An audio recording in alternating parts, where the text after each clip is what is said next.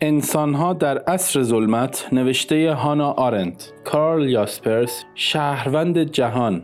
هیچ کس نمی‌تواند آنطور که شهروند کشور خود است شهروند جهان باشد. در کتاب خواستگاه و قایت تاریخ یاسپرس به تفضیل پیامدهای دولتی جهانی و امپراتوری جهانی را بحث می کند فارغ از اینکه چه شکلی از حکومت جهانی با قدرت متمرکز بر همه گیتی را مفروض بگیریم خودنگاره نیرویی که بر سراسر زمین فرمان براند انحصار همه ابزارهای خشونت را داشته باشد با دیگر قدرتهای خود مختار مهار و نظارت نشود نه تنها کابوس حراسانگیز خودکامگی را پدید میآورد که پایان سراسر زندگی سیاسی بدان معنا که می‌شناسیم نیز هست. مفاهیم سیاسی استوارند بر تکسرگرایی چندگانگی و محدودیت گذاری های متقابل. شهروندی در میان شهروندان دیگر کشوری در میان کشورهای دیگر است. حقوق و وظایف او نه تنها با شهروندان کشور خود که همچنین با مرزهای سرزمینی باید تعریف و تهدید شود. فلسفه ممکن است زمین را خانه نوع بشر و تحت قانون واحد نانوشته جاودانه و معتبر برای همه بداند. سیاست با انسانها سر و کار دارد. آدمهایی که ملیت کشورهای گوناگون را دارند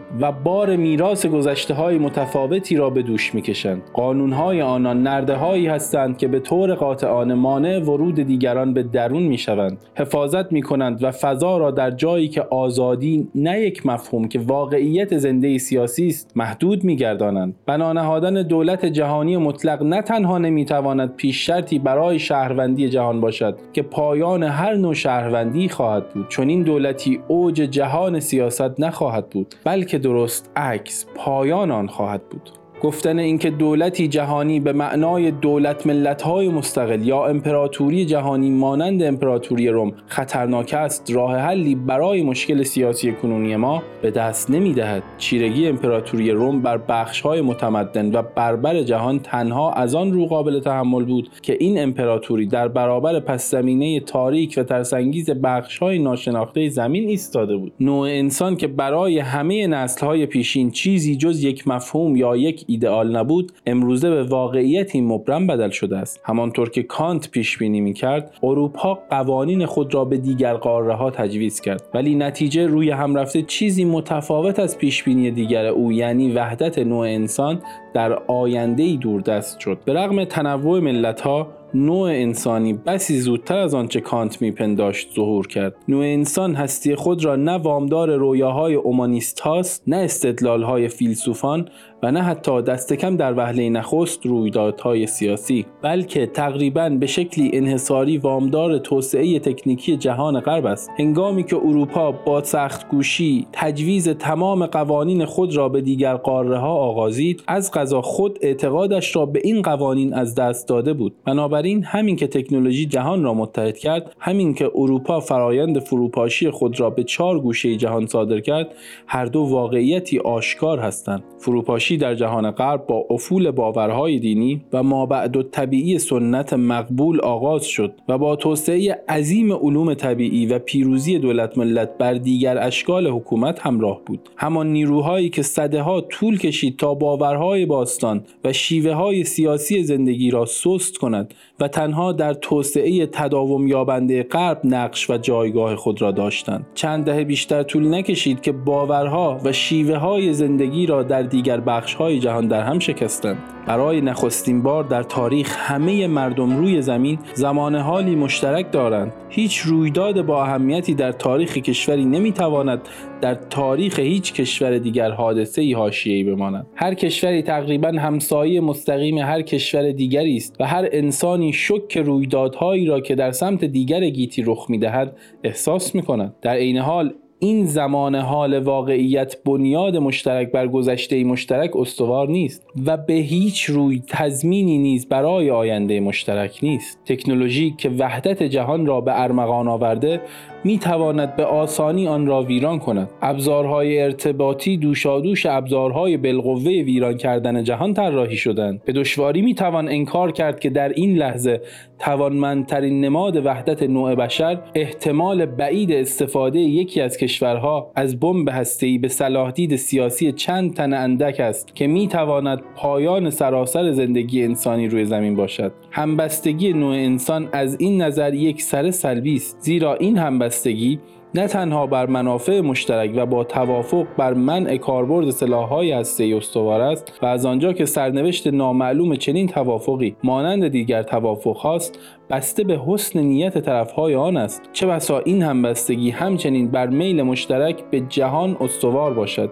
که اتحاد کمتری در آن وجود دارد. مبنای همبستگی سلبی حراس از نابودی جهان است. همبستگی تنها زمانی می‌تواند معنای ایجابی بیابد که با مسئولیت سیاسی قرین شود. این نکته که حاصل درکی کمتر بیان شده ولی سخت نیرومند است دریافتهای سیاسی ما هستند که بر پایه آنها ما بدون عذاب وجدان شخصی خود را درباره همه امور عمومی قابل اطلاع مسئول می‌دانیم. زیرا در مقام شهروند ما در برابر همه اموری که حکومت به نام کشور انجام می‌دهد مسئول شناخته می‌شویم این دریافت های سیاسی ممکن است به مسئولیت تحمل ناپذیر جهانی بیانجامد. همبستگی نوع انسان ممکن است به بار سنگین تحمل ناپذیری بدل شود و جای تعجب نیست که معمولا واکنش به آن بی تفاوتی سیاسی ملیگرایی انزواجویانه یا شورش مستعصلانه علیه همه قدرت های موجود است. در حالی که می تواند شورمندی یا میل برای احیای انسان باوری باشد. امروزه در پرتو واقعیت های کنونی ایدئالیسم سنت اومانیستی دوران روشنگری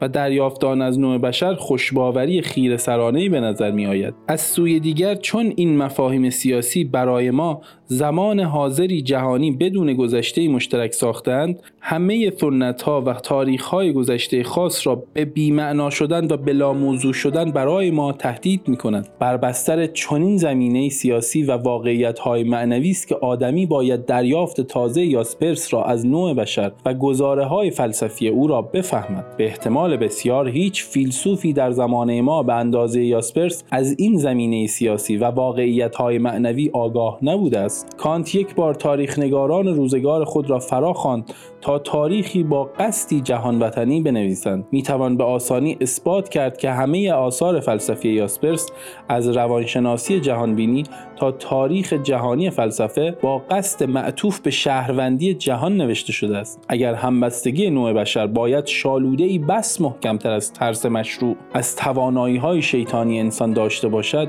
اگر همسایگی جهانی نوین همه کشورها باید حاصلی نوید بخشتر از افزایش بیاندازه نفرت دو جانبه و نوعی خشمگینی جهانی همه علیه همه به بار آورد پس فهم متقابل و خود شفاف سازی فزاینده باید در ابعادی عظیم رخ دهد و همانطور که در دیدگاه یاسپرس پیش شرط حکومت جهانی صرف نظر از حاکمیت ملی به سود ساختار سیاسی فدرال جهانی است پیش شرط فهم دو سویه نیز دست کشیدن نه از سنت و گذشته ملی خود که از گره زدن اقتدار با اعتبار جهانی است که سنت و گذشته همواره مدعی آن بودند. با چنین گسستی گسست نه از سنت که از اقتدار سنت است که یاسپرس وارد فلسفه می شود. در دوران روانشناسی جهانبینی او خصلت مطلق هر آموزه ای را نفی می کند و به جای آن نسبیت عام می گذارد. این نسبیت بدان معناست که هر درون مایه فلسفی خاص ابزاری برای فلسفه ورزی فردی می شود. پوسته اقتدار سنتی می شکند.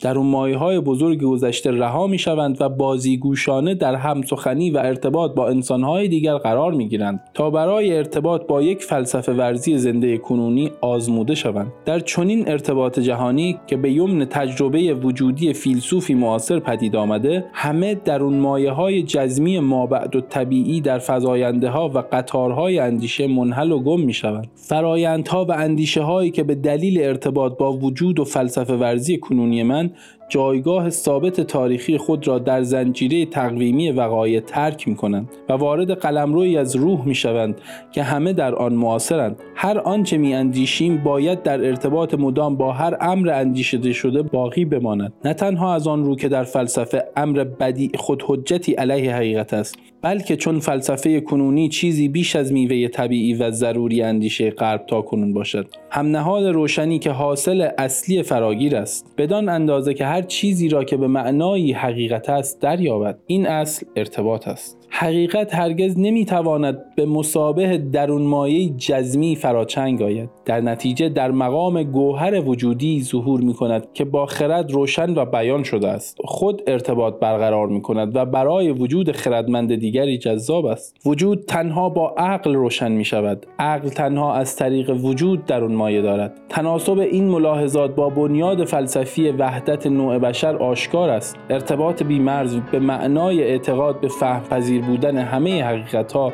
و همزمان حسن نیت برای نشان دادن و شنیدن به مسابه شرط نخستین همه مراودات انسانی ایده چه بسا کانونی فلسفه یاسپرس است. نکته مهم آن است که در اینجا برای نخستین بار ارتباط به مسابه بیان کردن اندیشه ها و در نتیجه امری ثانوی نسبت به خود اندیشیدن درک نشده است. حقیقت خود امری ارتباطی است و خارج از ارتباط ناپدید و فهم ناپذیر می شود در چارچوب قلمرو وجودی حقیقت و ارتباط ارتباط یکی هستند. آن چیزی که ما را به یکدیگر پیوند می‌دهد حقیقت است. تنها در ارتباط میان معاصران و نیز میان زندگان و مردگان حقیقت خود را آشکار می کند فلسفه ای که حقیقت و ارتباط را یکی در میابد برج آج معروف تأمل کردن محض را ترک گفته است. اندیشیدن امری عملی می شود گرچه نه عملگرایانه یا پراگماتیک. اندیشیدن شکلی از عمل میان انسان هاست نه کار یک فرد در تنهایی خود خواستش یاسپرس تا جایی که من می‌دانم نخستین و تنها فیلسوفی است که تاکنون علیه تنهایی اعتراض کرده است و تنهایی را مهلک می‌داند. او جرأت کرده است که همه اندیشه ها همه تجربه ها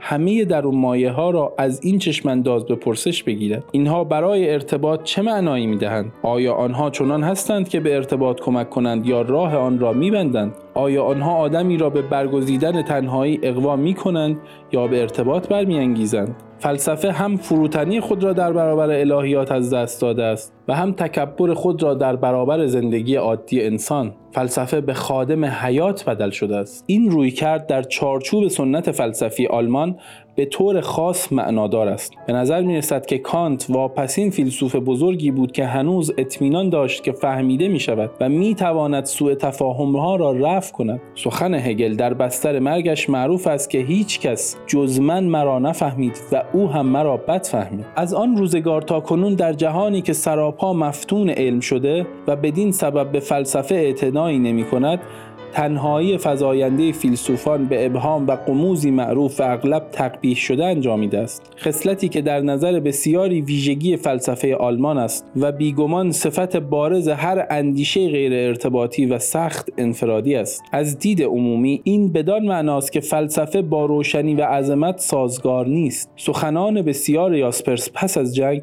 مقالات، سخنرانی ها و گفتارهای رادیویی همه برانگیخته از تلاشی آمدانه برای فلسفه ورزی بود. فلسفه گفتن بدون اصطلاحات فنی از سر عقیده به این نکته که کسی می تواند برای عقل و علائق وجودی همه انسان ها جذاب باشد. از نظر فلسفی این امر تنها بدان سبب ممکن شده که حقیقت و ارتباط یکی فهمیده شده باشند. از چشمانداز فلسفی به نظر می آید که خطر نهفته در این حقیقت تازه نوع بشر آن است که این وحدت استوار بر ابزارهای فنی ارتباط و خشونت همه سنتهای ملی را ویران می کند و خواستگاه های اصیل همه هستی انسانی را مدفون می کند این فرایند ویرانگر حتی می تواند پیش شرط ضروری برای تفاهم نهایی میان انسانها در همه فرهنگ ها و تمدن ها و نژادها و ملیت ها لحاظ شود. حاصل آن سطحی بودنی است که انسان را آنچنان که در پنج هزار سال تاریخ ثبت شده شناخته ایم به نحوی تغییر دهد که دیگر باز شناختنی نباشد. این بیش از سطحی بودن محض است. مانند آن است که سراسر بعد ژرفا که بدون آن اندیشه انسان حتی در سطح ابداع تکنیکی نمی‌تواند وجود داشته باشد به سادگی ناپدید شود. این همسد کردن بسی رادیکالتر از تقلیل به پایین ترین مخرج مشترک است. این در نهایت به مخرجی می‌رسد که امروزه به دشواری تصوری از آن داریم. تا زمانی که کسی حقیقت را جدا و بریده از بیان آن فهم می کند و آن را امری می انگارد که در ذات خود غیر ارتباطی است و نه با عقل ارتباط برقرار می کند نه برای تجربه های وجودی گیرایی دارد. تقریبا محال است باور نکنیم که خودکاری تکنولوژی که جهان را یگانه ساخته و به یک معنا به نوع بشر وحدت بخشیده است جرقه این فرایند ویرانگر را ناگزیر خواهد زد. به نظر می رسد انگار گذشته های تاریخی ملت ها با وجود تنوع و تفاوت های کاملشان در چندگانگی گیج کننده و قرابت حیرت انگیزشان برای یکدیگر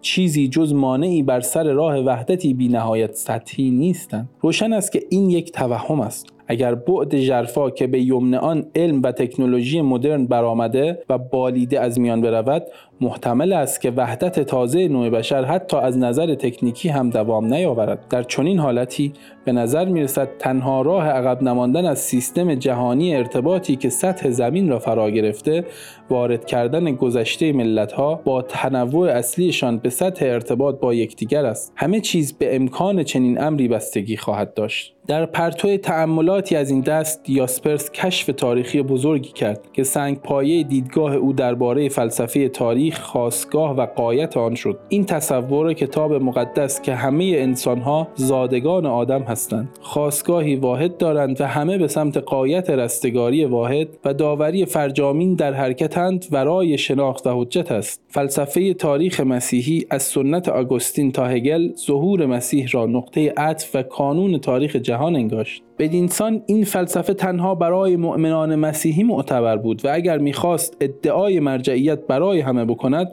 کمتر از اسطوره دیگری که آغاز و فرجام را چندگانه می‌دانست مانع وحدت نوع بشر نبود. برخلاف چنین فلسفه و فلسفه های مشابه تاریخ که مفهوم تاریخی جهانی را بر پایه تجربه مردمی واحد یا پاره خاصی از جهان در دل دارند یا سپرس محور تاریخی را کشف کرد که از لحاظ تجربی مشخص است و به همه ملت ها چارچوب مشترک تاریخی برای فهم خود به دست می دهد. به نظر می رسد محور تاریخ جهان از سده پنجم پیش از میلاد در جریان جنبشی معنوی از 800 تا 200 پیش از میلاد کنفوسیوس و لاوتسه در چین، اوپانیشادها و بودا در هند، زرتشت در ایران، پیامبران در فلسطین هومر و فیلسوفان و تراژدی نویسان در یونان میگذرد. از ویژگی رویدادهایی که در این دوران رخ داد این است که کاملا به هم ناپیوسته بودند و خواستگاه تمدنهای بزرگ تاریخی جهان شدند. همچنین این خواستگاه ها در عین داشتن تمایز با یکدیگر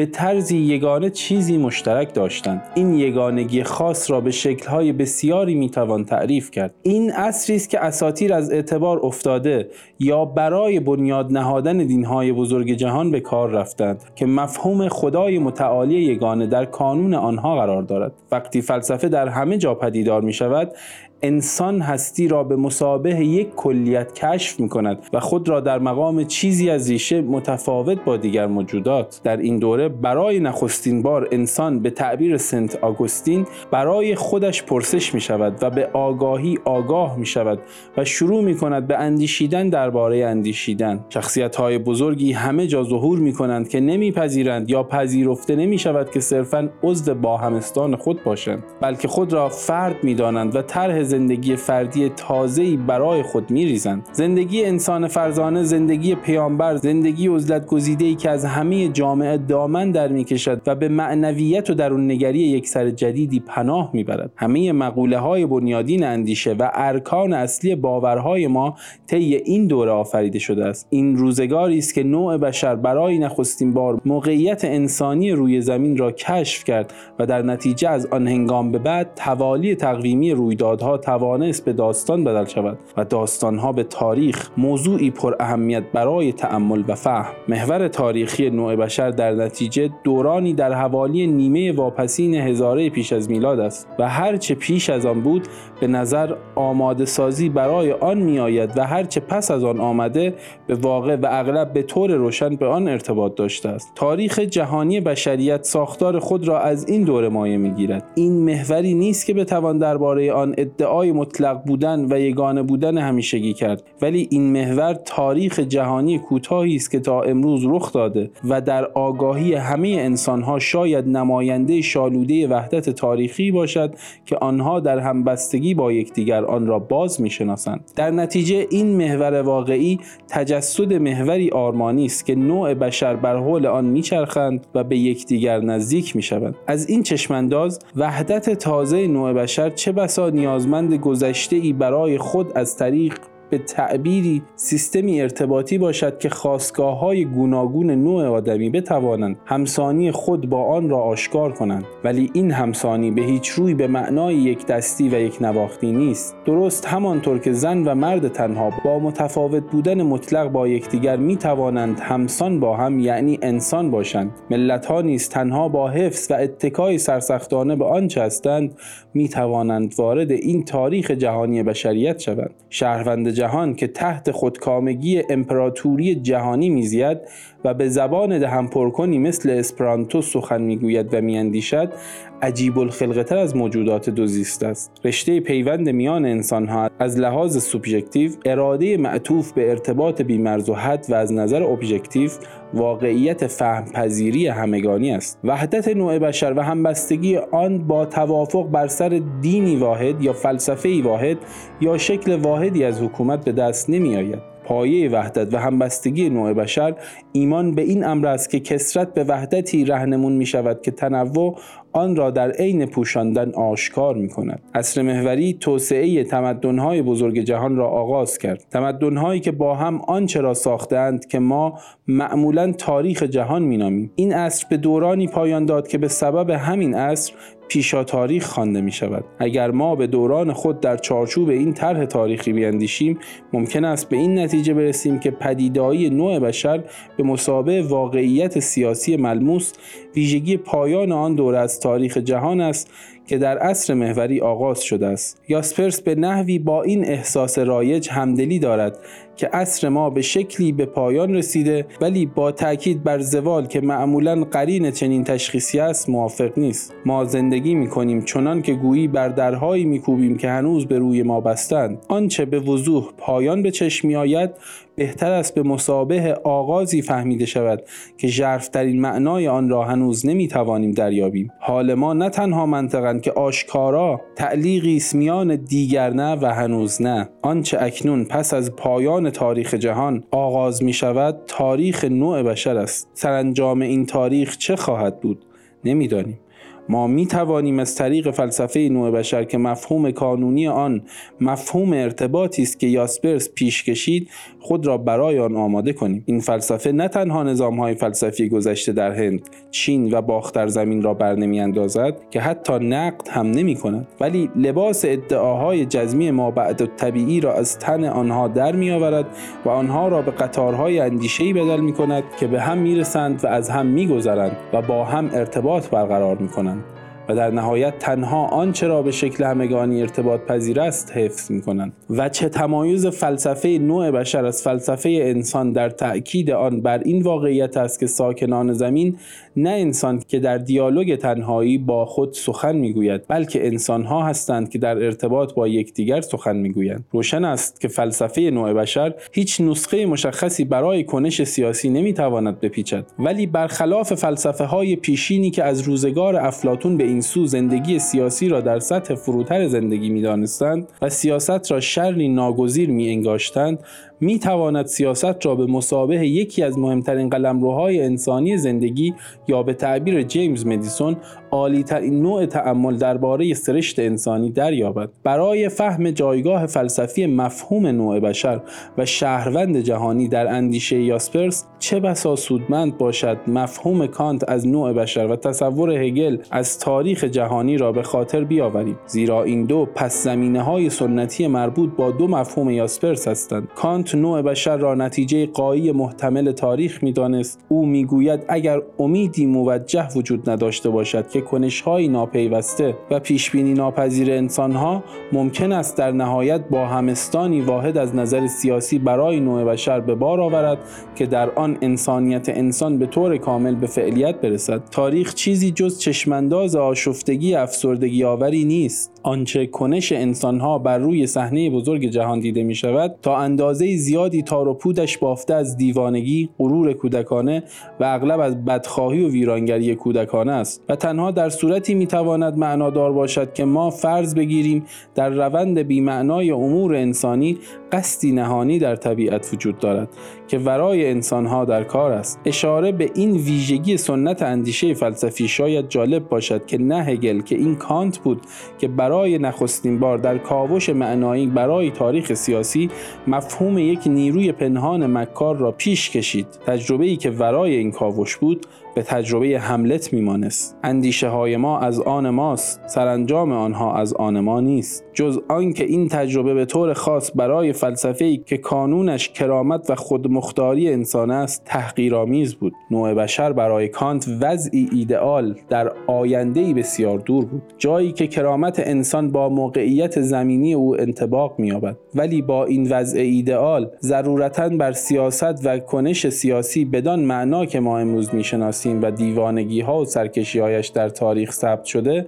نقطه پایان می‌گذارد. کانت آینده بسیار دور را پیش بینی می کرد که در آن تاریخ گذشته به واقع به تعبیر لسینگ آموزش نوع انسان شود. تاریخ انسانی در این صورت بیش از هر تاریخ طبیعی موضوع جذابی نخواهد بود. جایی که ما وضع کنونی هر نوع جانوری را به مسابق قایت ذاتی همه تحولات پیشینش می شماریم و فرجام به هر دو معنای واژه هدف و نتیجه آن را می شماریم برای هگل نوع بشر خود را در روح جهان آشکار می کند و در گوهر خود همواره یکی از مراحل بست تاریخ است. ولی هرگز نمی به واقعیتی سیاسی بدل شود. روح هم با نیروی مکار پنهانی پدید آمده است. ولی نیرنگ عقل با آنچه کانت مکر طبیعت می‌خواند تفاوت دارد. نیرنگ عقل تنها با نگاه متعملانه فیلسوف درک می شود و تنها برای اوست که زنجیره رویدادهای بیمعنا و به ظاهر تصادفی معنا مییابد. اوج تاریخ جهانی پیدایش واقعی نوع بشر نیست بلکه زمانی است که روح جهان در فلسفه به خداگاهی دست مییابد و مطلق سرانجام خود را بر اندیشه آشکار می کند. به رغم میل شدید هگل جوان به سیاست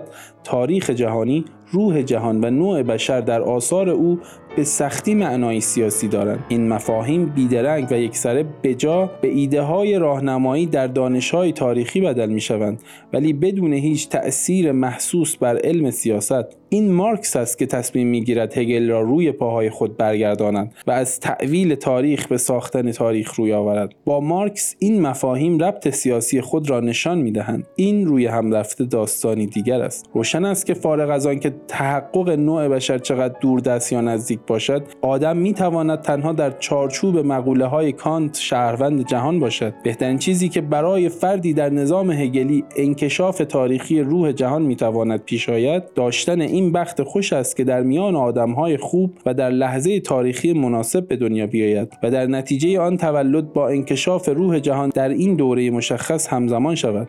برای هگل عضو نوع بشر تاریخی شدن در سده پنجم پیش از میلاد به معنای یونانی بودن نه بربر بودن در سده های نخستین میلادی رومی بودن نه یونانی بودن و در سده های میانه مسیحی بودن نه یهودی بودن و قس هذاست دریافت یاسپرس از نوع بشر و تاریخ جهان در قیاس با کانت تاریخی و در قیاس با هگل سیاسی است. این به نوعی ترکیبی است از عمق تجربه تاریخی هگل و فرزانگی سیاسی عالی کانت. با این همه وجه تمایز یاسپرس از آن دو تعیین کننده است. او نه به آشفتگی افسردگی آور کنش سیاسی و دیوانگی های تاریخ ثبت شده باور دارد نه به وجود نیروی مکار پنهان که به سود فرزانگی آدمی را به بازی می‌گیرد. او دریافت کانس از حسن نیتی را که چون در عقل ریشه دارد از کنش عاجز است رها می کند یاسپرس هم از نومیدی فاصله می‌گیرد و هم از تسلای ایدئالیسم آلمانی در فلسفه.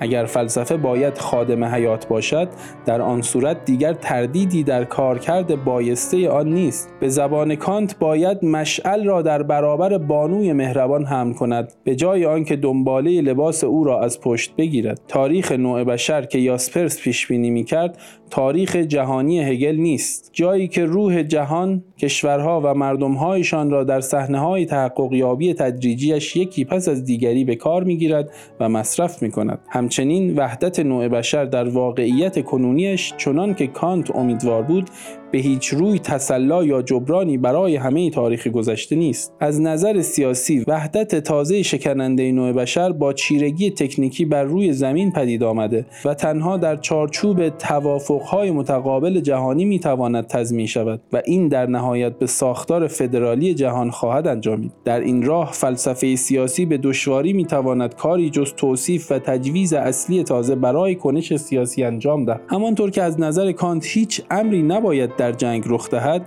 که صلح و آشتی در آینده را ناممکن کند طبق پیامدهای فلسفه یاسپرس هیچ چیزی نباید امروز در سیاست پیش بیاید که مخالف همبستگی موجود نوع بشر باشد. این در دراز مدت ممکن است به معنای آن باشد که در زرادخانه ابزارهای سیاسی جنگ نباید جایی داشته باشد. نه تنها به دلیل آن که امکان جنگی هستی می‌تواند هستی همه نوع بشر را به مخاطره اندازد بلکه همچنین بدان سبب که هر جنگی هر چند در جنگ افزار و سرزمین محدود باشد بیدرنگ و سرراست همه نوع بشر را تحت تأثیر قرار می دهد. القای جنگ مانند القای تعدد دولت‌های مستقل مخاطرات خاص خود را دارد. نیروهای پلیس فدرال جایگزین ارتشهای گوناگون با سنت‌های کهن و کمابیش نظام جا افتاده افتخار می شوند و تجربه های ما با حکومت های پلیسی مدرن و توتالیتر که در آنها قدرت کهن ارتش به دست قدرت مطلقه پلیس زوال می‌یابد نباید ما را بیش از حد درباره چشم‌انداز الغای جنگ خوش‌باور کند با این همه همه اینها هنوز در آینده ای بس دور جای دارد برای ارتباط با ما آیدی صوفی underline کاپل را در اینستاگرام جستجو کنید.